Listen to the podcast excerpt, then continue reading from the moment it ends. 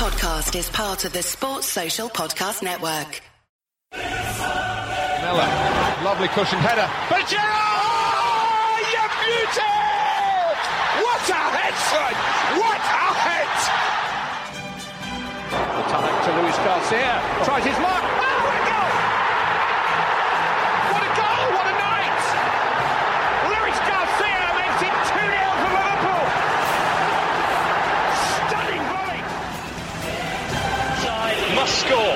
must score. It's in it! Brilliant save for Liverpool! And Liverpool have won the Champions League! This is amazing!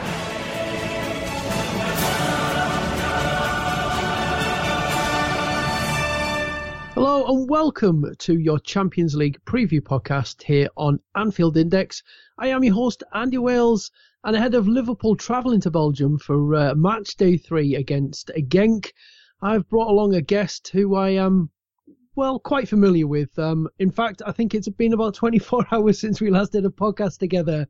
So uh, he is, of course, none other than my uh, my usual uh, co uh, co presenter. I'm thinking of the right word here. Co-host, co-presenter for the for the Reds Review podcast. It is, of course, the man of a million podcasts, Mr. Guy Drinkel. How are we doing, Guy? I'm good. I'm good. This will be interesting. Um, Genk. Yeah, I, I know. I, know my Belgian football. yeah, that's hopefully it'll be a, a lovely Belgian truffle that we that we come away with. Um, before we get into match day three, though, and looking ahead to this uh, this Genk game, let's cast our eyes back to uh, match day two because Liverpool came into the game against uh, Salzburg on zero points, having lost the opening uh, fixture against Na- uh, Napoli.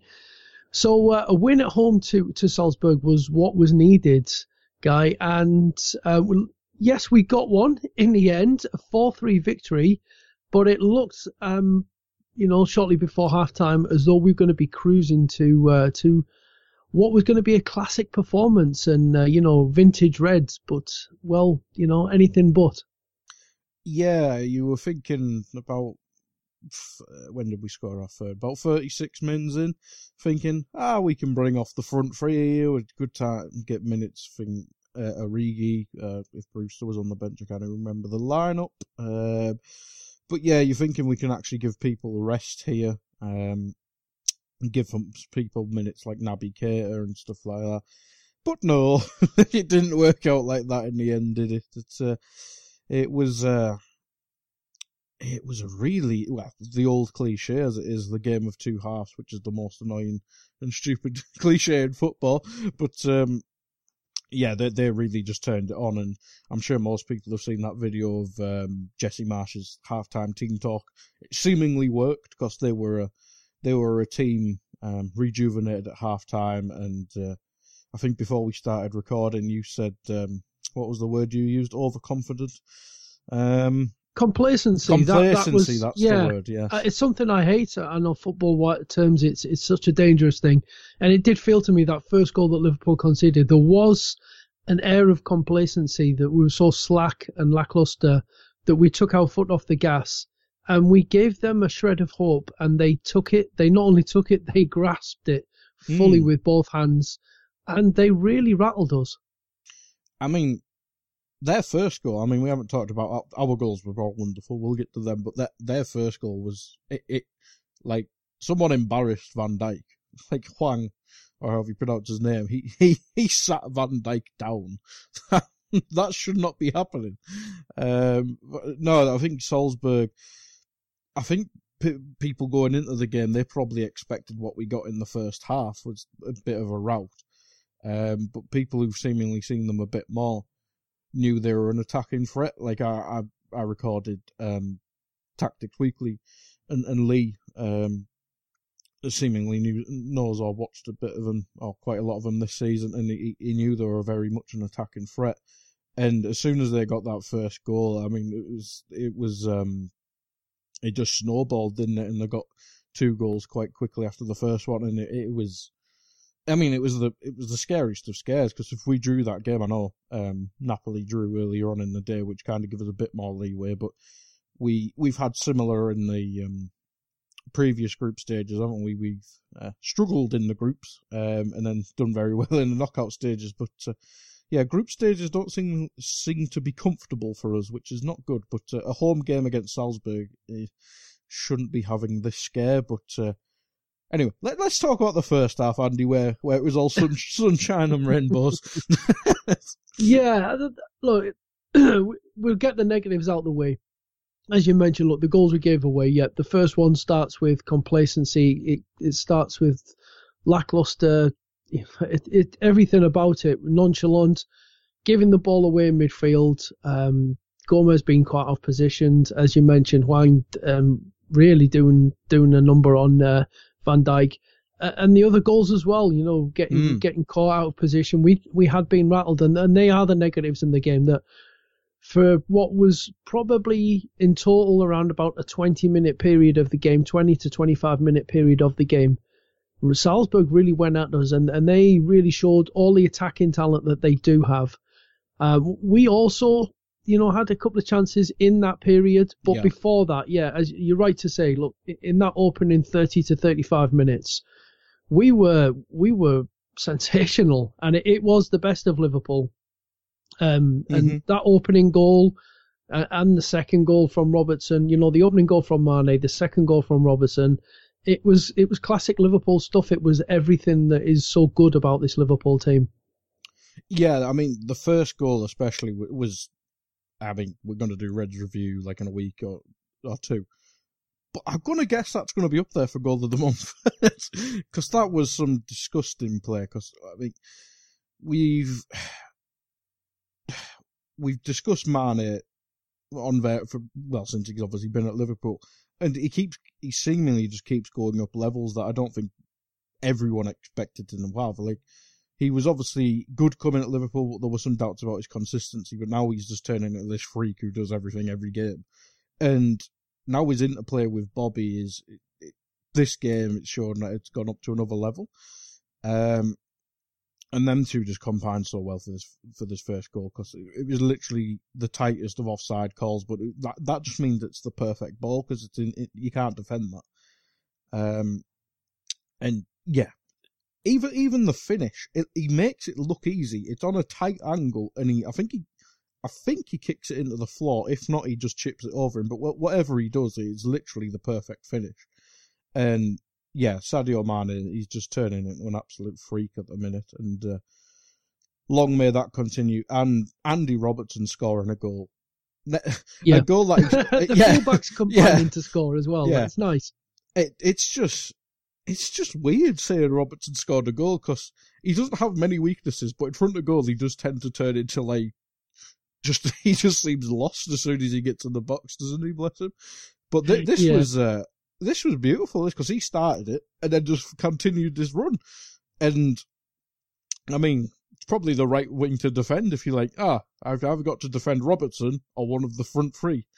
I'll just leave Robertson to it. And he's made like a perfect front post run that any striker would do. And you're like, eh? is that Robertson? Uh, but no, I mean that that was uh, that was a great goal. It, it really was. Um, and uh, I think that's Robertson's tally up for the season in terms of goals. But it's a it's a good it's a good one to have. yeah, absolutely. Uh, nice for Salah to get the third because I think he'd be he kind of his game probably needs a couple of mm. goals at the moment. Uh, and then obviously we go three up. We're playing uh, sublime football. I think people are, are understandably wondering just you know what this could end up being. You know, we're thinking, mm-hmm. starting to think about potential cricket scores and whatnot, the way Liverpool were playing, the way they were pulling them apart, how Salzburg, how open they were. They made a couple of changes. We we got sloppy, allowed them back in. They took full advantage and full credit to them. They got out for us. Like I said, you know, we were rattled. They get it back to three three, and then this is where again it's it's another facet to this Liverpool team. I think is this composure, this uh, this resilience um, you know, a couple of years, two, three years ago, I believe we probably would have ended up losing the game from that position. Well, we had this with Sevilla a few years ago. Best draw, but yeah, at best draw, but possibly lose it. Instead, this team have this resilience about them. They do, you know, the mentality giants, as Jurgen called them. They they managed to shake the cobwebs clear. get themselves dusted down very quickly, and Salah scores again, and we get back into the get back the lead. It goes to four three, and then what we see is a is a much more control that mm-hmm. we probably needed much earlier in the game, but we did get it. So yeah, some some uh, negatives in there, some uh, you know nerve shredding moments in there, but ultimately we've seen a couple of sides of this Liverpool team that, that are the positives. That you know, mm-hmm. in being able to, not you know, not just the, the great football early on, but then the ability to to respond to to respond positively to get back in it, and then that control. That's something that was li- that yeah. was missing even 18 months ago. Is that control of games? It it really is, and I think, um, albeit I think I criticised it on the day because I think bringing on Milner in a game that you kind of panicking, it doesn't it doesn't um, fill you with joy. But I've probably got to start learning from that because Milner does does really well when he comes on as a substitute. I mean, I remember um, was it Southampton that towards the end of last season he came on and changed the game almost. I think he came on at right back that day. But Milner coming on, he, seemingly adds a level of um, of discipline to the game. Like he's not, he's never going to be some sort of freak who just win like carries the game on his own. But what he seems to do is just add a a level of discipline and um, almost an understand with the other midfielders. Because um, who did he come on for? I think Gini and Henderson went off and we brought on Origi and Milner, didn't we? So I think we went and we ended up going in into a two man midfield, if I remember correctly. And we did, yeah. We yeah. changed to a four two three one, mm. and and at times it was even four four two. Mm-hmm. But it, um, yeah, the change was needed, and and you know it was made, and mm-hmm. and as you rightly point out, yeah, it, it helped, and we mm-hmm. settled. And um, bringing on Origi as well, he adds a, uh, a, a more of a direct threat, doesn't he? Because mm. they they were they were consistently playing through us, and the fact that we were trying to play around their press, it's what we it's what we've done to teams. They were Liverpooling Liverpool to a certain degree, and then when we brought on Origi, just like okay, we can just hit it up to the six whatever I think he's six foot two, six foot three. We can just hit it up to him, and we started we regained control there. So I thought it was two um, very good um, subs to bring on, and it just it just kind of wrestled control back in back in the game for us, and uh, yeah, I think the I know this is the Champions League one, but the Leicester one as well. It's kind of shown what uh, what Milner's about really. Um, the, these two two last games, he, he's kind of helped uh, massively.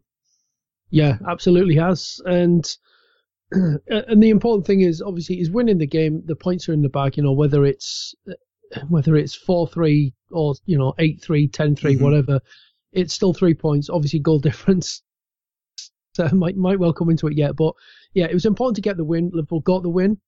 So that's three points on the board. And as you mentioned in the, the other game in the group, a Napoli drawing nil nil away at Genk, and that was something of a surprise, especially after um, Salzburg had absolutely tonked Genk in the opening game of the group. Yeah, absolutely. Um, I own, I think I watched like the last 20 minutes of this game, and it really was just attack v defense. I'm not sure how Napoli actually drew this game, but um, it, it it's seemingly just one of them where Napoli were not on it in front of goal. Mm. I think they rested a couple of players well because I think uh, I think one of Insigne or Mertens didn't play. Uh, I, I imagine. Well, um, well if that, again, if that's their complacency, yeah, expecting absolutely. to just go turn up and win. Mm you know that's again that's another bonus for us, isn't it? It's, it's points dropped by Napoli. It lets us back in, gives us the opportunity to uh, get back on top of the group. Um, so I mean that that was match day two for Liverpool and, and in Group B, uh, Group E, I should say. Uh, just taking a look then, guy, around the rest of uh, match day two results. In Group F, Borussia Dortmund won 2 0 away at Slavia Prague, and Barcelona beat Inter Milan 2 1 at home.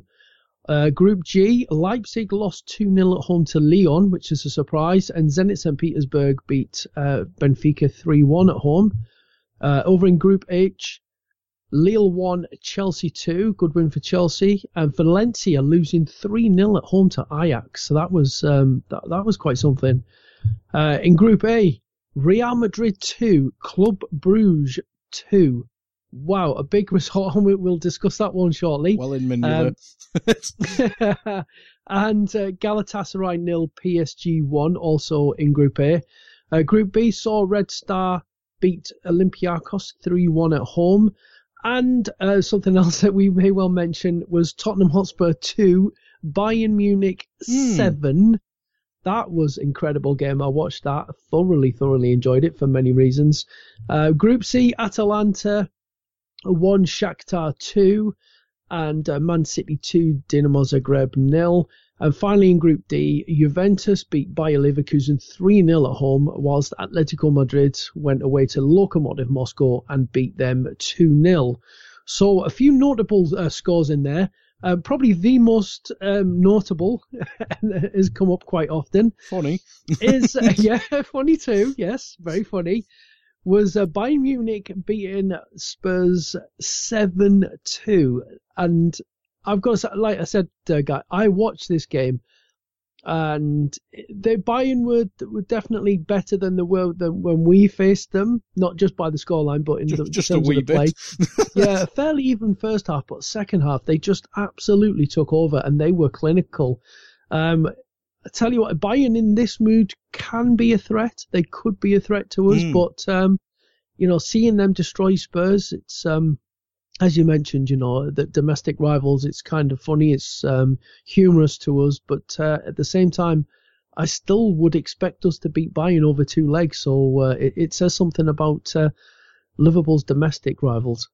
Oh no, it really does. It, it really does. Like, um, I know they've improved. They're in, they've invested um, quite a lot, and and I think Coutinho's probably one of the signing of the summer, um, if not the signing of the summer, especially on the loan. I'm not sure what the actual details of it, but you've got what was a world class player for us, um, needing uh, just a bit of tender love and care, really. Um, and you're getting him probably for a bargain for a year. Um, and I know he was he wasn't even the star player in this, but just look, he he he, he can bring a bit more magic to the team. But um, I think the star of this game was obviously um, Serge Gnabry, who was in English football for quite a while. He he was loaned out to West Brom, couldn't get he couldn't even get any minutes for them. Good one there, Tony. Um, Pulis, that is. Um, and even Arsenal. You you look at the Arsenal team in um, well, for last five plus years. I mean, he'd probably be perfect for them. You've you've seen players like a Iwobi get loads of minutes. Welbeck got loads of minutes for him as well. Um, they're bringing through young lads like Saka and um, others that can play in that position. Yeah, Willock. Yeah, Yeah, Uh, it's uh, the thing. I, I think the the thing is, I, I I don't think anyone quite saw such an upturn in, in Mm. Gnabry. He he Mhm. he really did develop once he moved back to the Bundesliga. He was given obviously given that that time on the pitch and that um, freedom to express himself and, and learn and develop. And I think a couple of years ago you could see he was starting to develop, but I think he's really kicked on in over the last year. He's really kicked on levels, and it's um. I get yeah, as Mm. you mentioned. Look, I don't think anyone quite saw this coming, but uh, yeah, He- he they're, was- they're he- looking. He gave us um, problems as well, didn't he? He, was did, the one yeah, who gave he absolutely did, yeah. Yeah. You know that they, they could be a danger. They could be a danger further in the competition. Um, you know, we, we all know about PSG. Also in that group though, Real Madrid two two at home to Club Bruges. I mean, they really do look a mess, Real Madrid, don't they? They're really well. It's strange. I think they're actually top of La Liga, which I mean probably says more about um, Barca and uh, Atletico Madrid more so than Real Madrid at the minute. But uh, in terms of Champions League, because that's what they were awful in the league for under Zidane, if I remember correctly, in his first run. But obviously they had the um, the triple Champions League. Or I think it was four out of five actually as well. Um, but I mean, I think they got smashed by PSG in the first game, didn't they? As well, which is probably more of a statement. But uh, this this competition should be their bread should be their bread and butter. I know they've got injury problems and stuff like that, but Club Bruges and you're drawn with Mignolet in goal. I, I watched that game. Club Bruges scored two of the worst goals I've ever seen, and it was funny. But um, yeah, it it, it kind of just highlights the problems at Real Madrid. I'm, I'm going to get the La Liga um, table in Yeah, I don't believe they are top. Yeah, It's, Well, uh, I- I- it's just, I've this Barca are top now. Oh Uh, right, yeah. Well, I've, I've, I mean, I've said this before, and I'll say it again. I, I would, l- you know, I do still expect Real Madrid to somehow squeak their way through, should. and I would love to get them in the next round of the competition because it, I Mhm. think it would be the perfect opportunity to make right everything that was wrong in that uh, Yeah. Champions League final. Yeah, uh, you know, absolutely. 18 months ago. Yeah, I'd agree with that. Um, it's one of the wrongs we have to right, doesn't it? And uh, yeah, just to clarify, Barca are playing now, so they've played a game more than Real. But yeah, I'd, I'd agree. Um, it's one of the ones we need to get revenge on because even the Rodgers era Champions League game, they embarrassed us as embarrassed us too much um, back then. But yeah, Real Madrid, they're just seemingly a very strange club at the minute.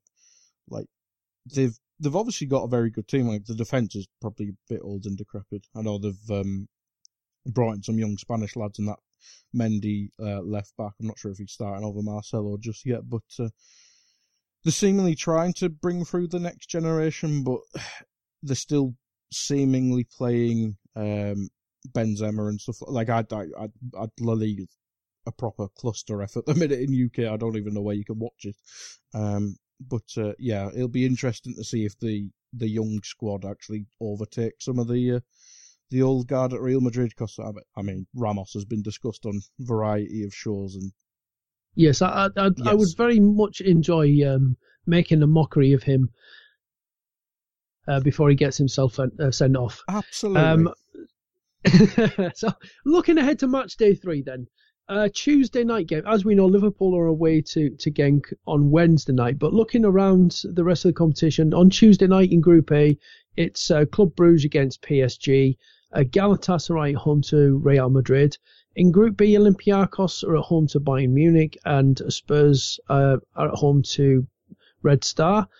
Uh, Group C, Shakhtar against Dinamo Zagreb is an earlier kickoff, and Man City are at home to Atalanta. And then finally, in, on Tuesday in Group D, you've got Atletico Madrid against Bayer Leverkusen in an early kickoff, which I think will be a really interesting game Mm. to watch, actually. And then you've got Juventus against Lokomotiv Moscow. So Wednesday night, uh, as I mentioned, Liverpool are away to Genk. That one's an eight o'clock kickoff. Also kicking off the same time is uh, Salzburg at home to Napoli. Um, Group F, uh, Inter Milan play host to Borussia Dortmund, and Barcelona go away to Slavia Prague. Uh, Group G, it is red. It's uh, RB Leipzig against Zenit St Petersburg in an early kickoff, and then Benfica against Lyon later on. And finally, in Group H, it is Ajax Chelsea in an early kickoff, and Lille against Valencia in the late one. So, uh, any of them can any of them fixtures grab your attention uh, outside of the Liverpool game, obviously that you'd uh, might be interested in uh, casting an eye over. Um, there's two that probably stand out. Unfortunately, they're both on bloody Wednesday. um, it's uh, Ajax v Chelsea, which we can obviously watch because it's the early kickoff. Um, Ajax obviously um, seemingly impressive with their result over Valencia on the previous game week, but they've obviously done a bit of a rebuild after losing um, De Jong and De Ligt. So that'll be interesting to see them, and obviously Chelsea, who um, again, they're they're in a rebuild themselves, and uh, we've seen um, they're seemingly improving in domestic um, competition, and probably one of the teams that you'd probably say should get fourth. Uh, looking at the rest of the league, especially, but I think that'll be an interesting game because obviously Ajax with their semi-final run should have been the final. Um, it, it should be interesting. There's obviously a lot of players that should and probably will interest Liverpool from Ajax, and it's all, it's always good to see a good team against a, a domestic rival. Because I mean, hopefully, seeing Chelsea lose, lose, you never get bored of it, do you? Really? But uh, it, that should be a good game. Two two young teams, um, and yeah, I'll probably watch that one. And the other one for me, uh, as I said, unfortunately on Wednesday again, Inter v Dortmund. Uh, I I really like Antonio Conte. I, I need to start watching a bit more Serie A, uh, and Dortmund. Obviously, after again a heavy summer, uh, I'm not sure how they're actually doing in Bundesliga, but uh, I imagine they're still trying to find the perfect team with a lot of their new recruits. But that, that should be a good game, and obviously in a in a a group with Barcelona, they're probably fighting um fighting for second between themselves. So um that should be a good game. Mm, yeah, uh, Dortmund are not um, not really flying. They've, they've got still got a few uh, issues there, uh, conceding late goals, um, not not seeing games out and, and, taking four points. So it's cost them it's cost them uh, six points from three games they were winning, and then to concede goals and only draw against um, weaker opposition. It's it's been an issue for them. So it will be interesting to see uh, see quite how those two teams come up against each other, and again tactically how the how the managers uh, face off against each other. But uh, like you said, uh, it's all at the same time as a Liverpool game, so it'll be a matter of yep. catching the highlights later. So, but uh, it's I mean it's a question I ask anyone uh, that comes on as a guest. Looking around, is there anyone who you feel is is a big threat to Liverpool? Perhaps successfully retaining this Champions League trophy at this stage of the season. Oh, um, I know Man City are the obvious mm. pick aside from City, is there any any one or two teams that kind of stand out, or you think that they probably would be the biggest threat? Um, well, it's not Tottenham. um, so just looking, I I I say every year I'd not, I wouldn't want to play Atletico Madrid for variety of reasons. The style of play, it'd be an annoying game. Um, they've got new shiny toys that are quite young and could spark in a life. I want to play them. But PSG have seemingly improved quite a bit, and I, believe this or were missing their front three. And I know it was last year, but they were one of the teams that I know we in the home game we battered them for a half and then let slip. And I know PSG are big old bottlers in this competition, but if if Neymar's on his game, um, Cavani and Mbappe, now they've got Icardi in there as well. Di Maria seemingly in the form of his life as well. I, they'd probably be the one I'd want to avoid, but um, between them two, probably throwing Juve as well. But I don't think Sarri's all that. But uh, I'll I'll say out of the two, I'd probably say Atletico and Paris um, and PSG probably the ones uh, I'd worry about a bit. Mm, it's it's it's definitely changing, isn't it? The face of this is definitely mm. changing. And Messi, not Barcelona, just Messi.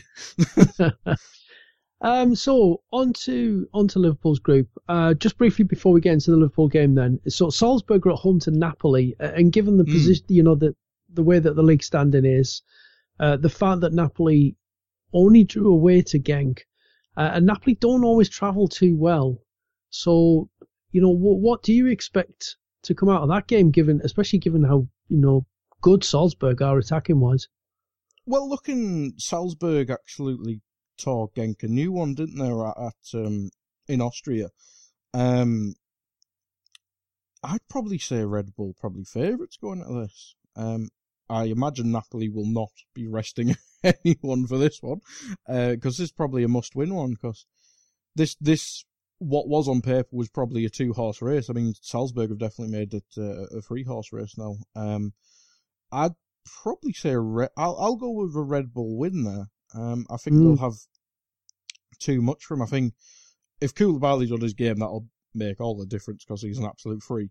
Um, but the way Red Bull came back against us, um, I think if Napoli struggle on the road, I think Red Bull could could get a win. So I'll, I'll go for something like.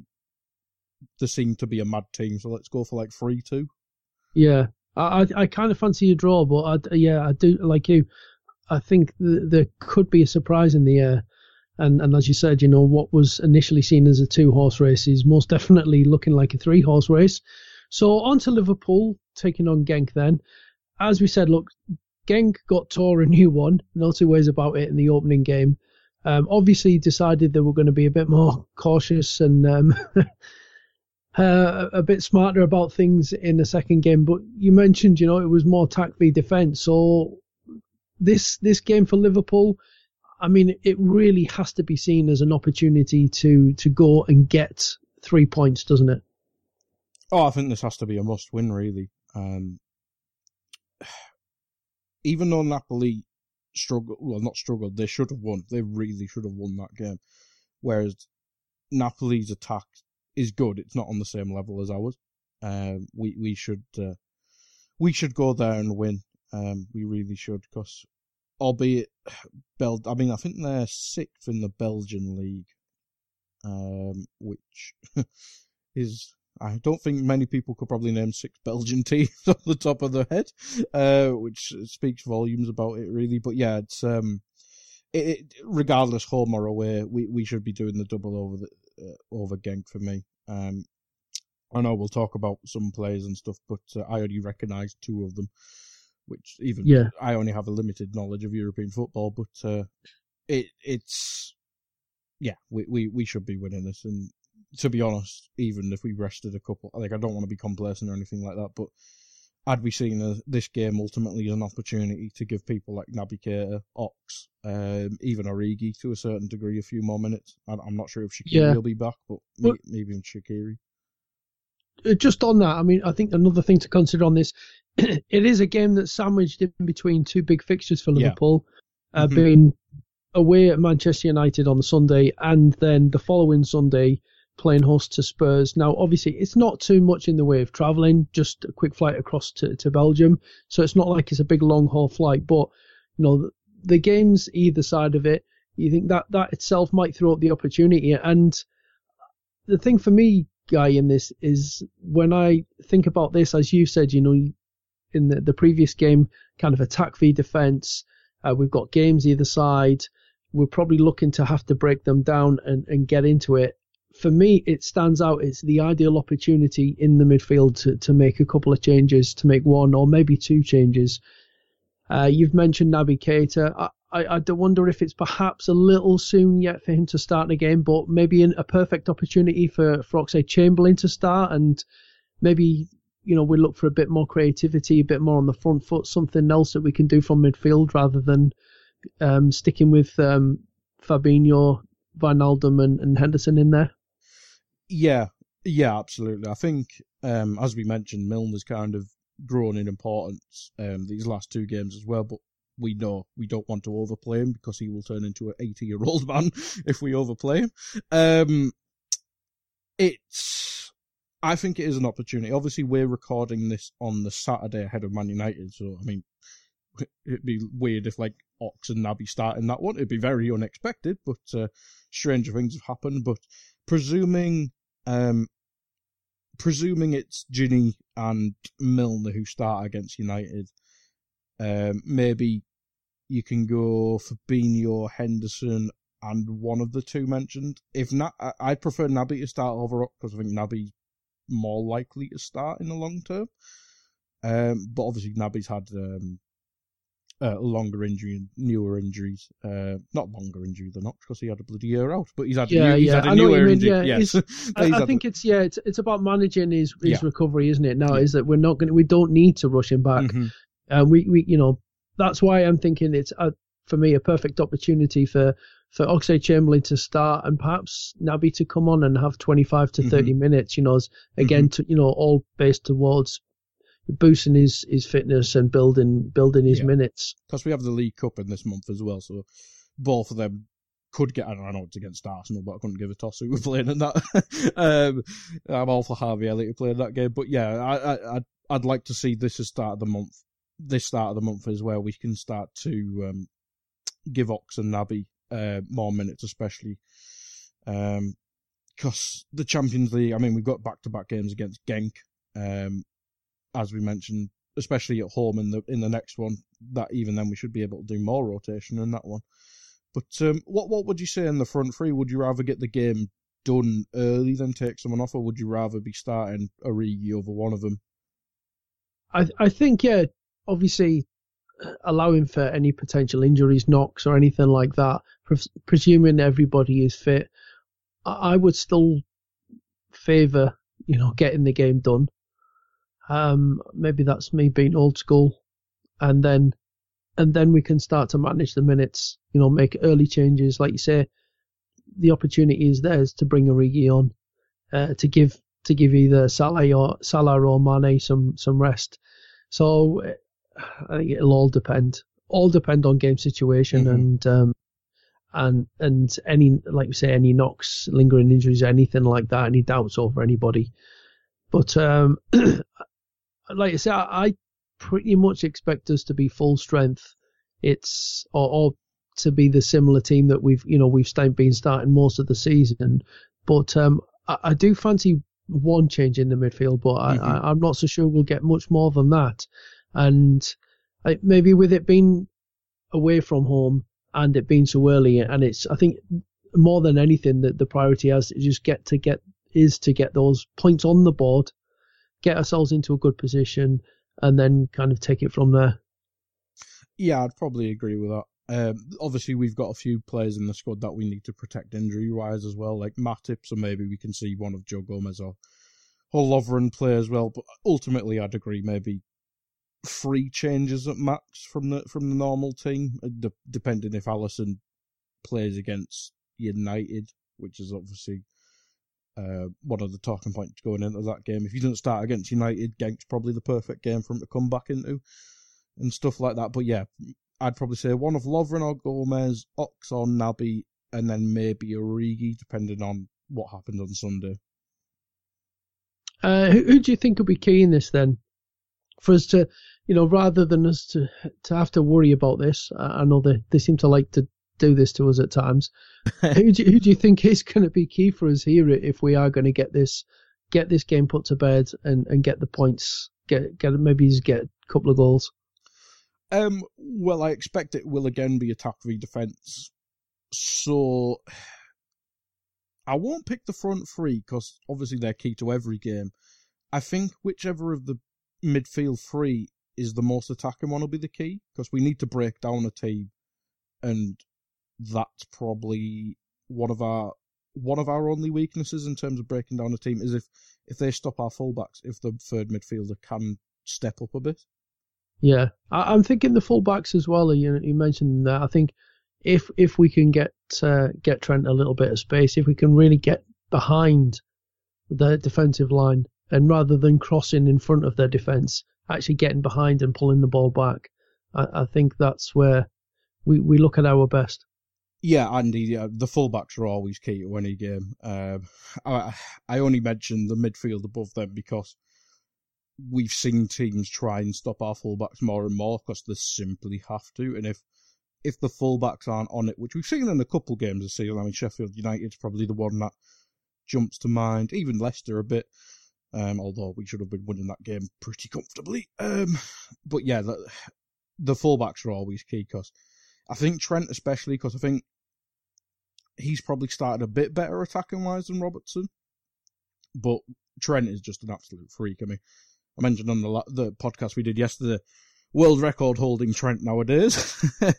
but um, yeah, the the fullbacks are key to every game, and I think there's a reason we didn't even mention about rotating one of them because of the two key. Like if if Gomez started this game, I'd probably be worrying about like Gomez starting at right back. I should say if he started this game there, I'd be like, oh, this is going to be more difficult than it should be.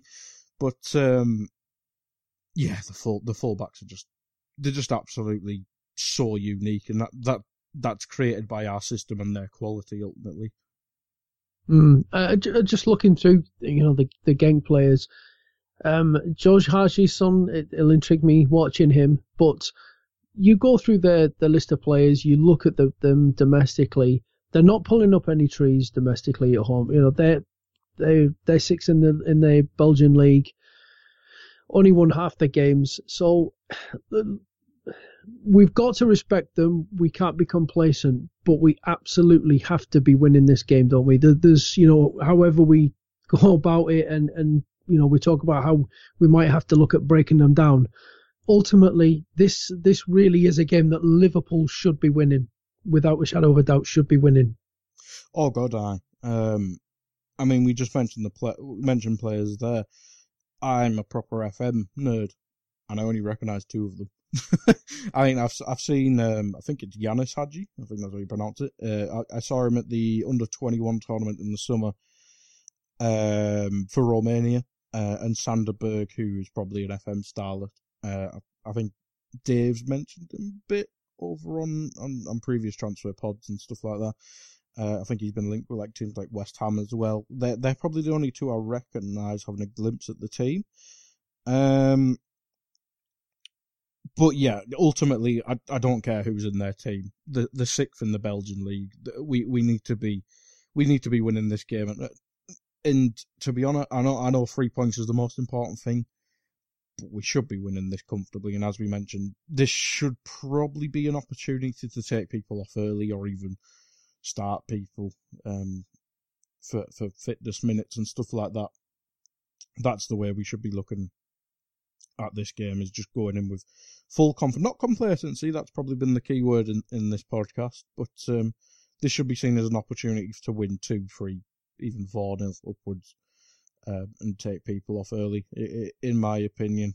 Um, but yeah, it's uh, it's one we have to win. We have to get six points from these next two games, or it, we're probably going to end up finishing second or even third because, as we mentioned, Salzburg have been a surprise. And um, as European champions, you just that we just can't have that happen because we, well, we've got Napoli at Anfield, haven't we? Which last season proved to be a tough game. And going to Salzburg, I mean, that's such an unknown quantity, and they give us a scare at Anfield. What will they be like at their own place? So yeah, must must be six points from these games. Yeah, because as you mentioned, you know, it, it's the reverse fixture, so it's it's Liverpool. So we're away to Genk, and then we're at home to them early in November. Mm-hmm. So yeah, absolutely opportunity to take us on to nine points and put us in the driving seat for confirming a place in the next phase of the competitions. So, um, on that seems like the perfect opportunity to bring things to a close. And uh, I just have to ask you for a match prediction, then, Guy. Ooh, um, I'll go three 0 to us. Yeah, I I, I think that's um, quite a likely one actually. So uh, fingers crossed we get that, or even better. So that's it. That's all your match day three uh, action for a preview for Liverpool taking on Genk. Um, obviously, full full coverage of the game afterwards. Uh, there's the scouted pod if you do want to find out a little bit more about anything that Genk do have to offer on AI Pro, and then uh, uh, everything after the game will be across uh, Anfield Index, both the platforms. Um, but uh, Guy, thanks for joining us. Um, and you've mentioned Reds Review. Going to be back for that one soon? Yeah, probably after Spurs? Spurs in October? Yeah, must be. I think it'll be after Spurs, won't we? And then there'll be face yeah. off, face off, face offs, face offs, um, and um, fantasy pods on the free side, and yeah, AI Pro and all that jazz. If you're a, if you're a subscriber, you probably listen anyway. Uh, but yeah, yeah, on the free side, uh, I'm annoying you everywhere and anywhere at the minute, and I, I apologise for that. he is the man of a million podcasts for good reason. Yeah, he is everywhere. So uh, as we said, look, it, it this is expected to be three points for Liverpool. It's up to Liverpool to go out there, do the business, and prove to everyone just why they are the reigning European champions. So until next time round, when it'll be Liverpool Genk again, hopefully looking forward to another three points. Uh, that's it from your Champions League podcast from myself, Andy Wales. Until next time, it's bye bye now. Miller, lovely cushion header. But oh, you beauty! What a head, son! What a hit! The time to Luis Garcia. Tries his luck.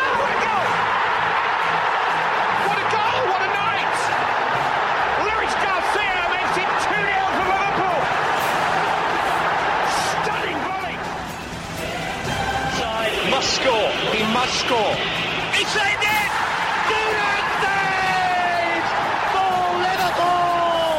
And Liverpool have won the Champions League. This is amazing.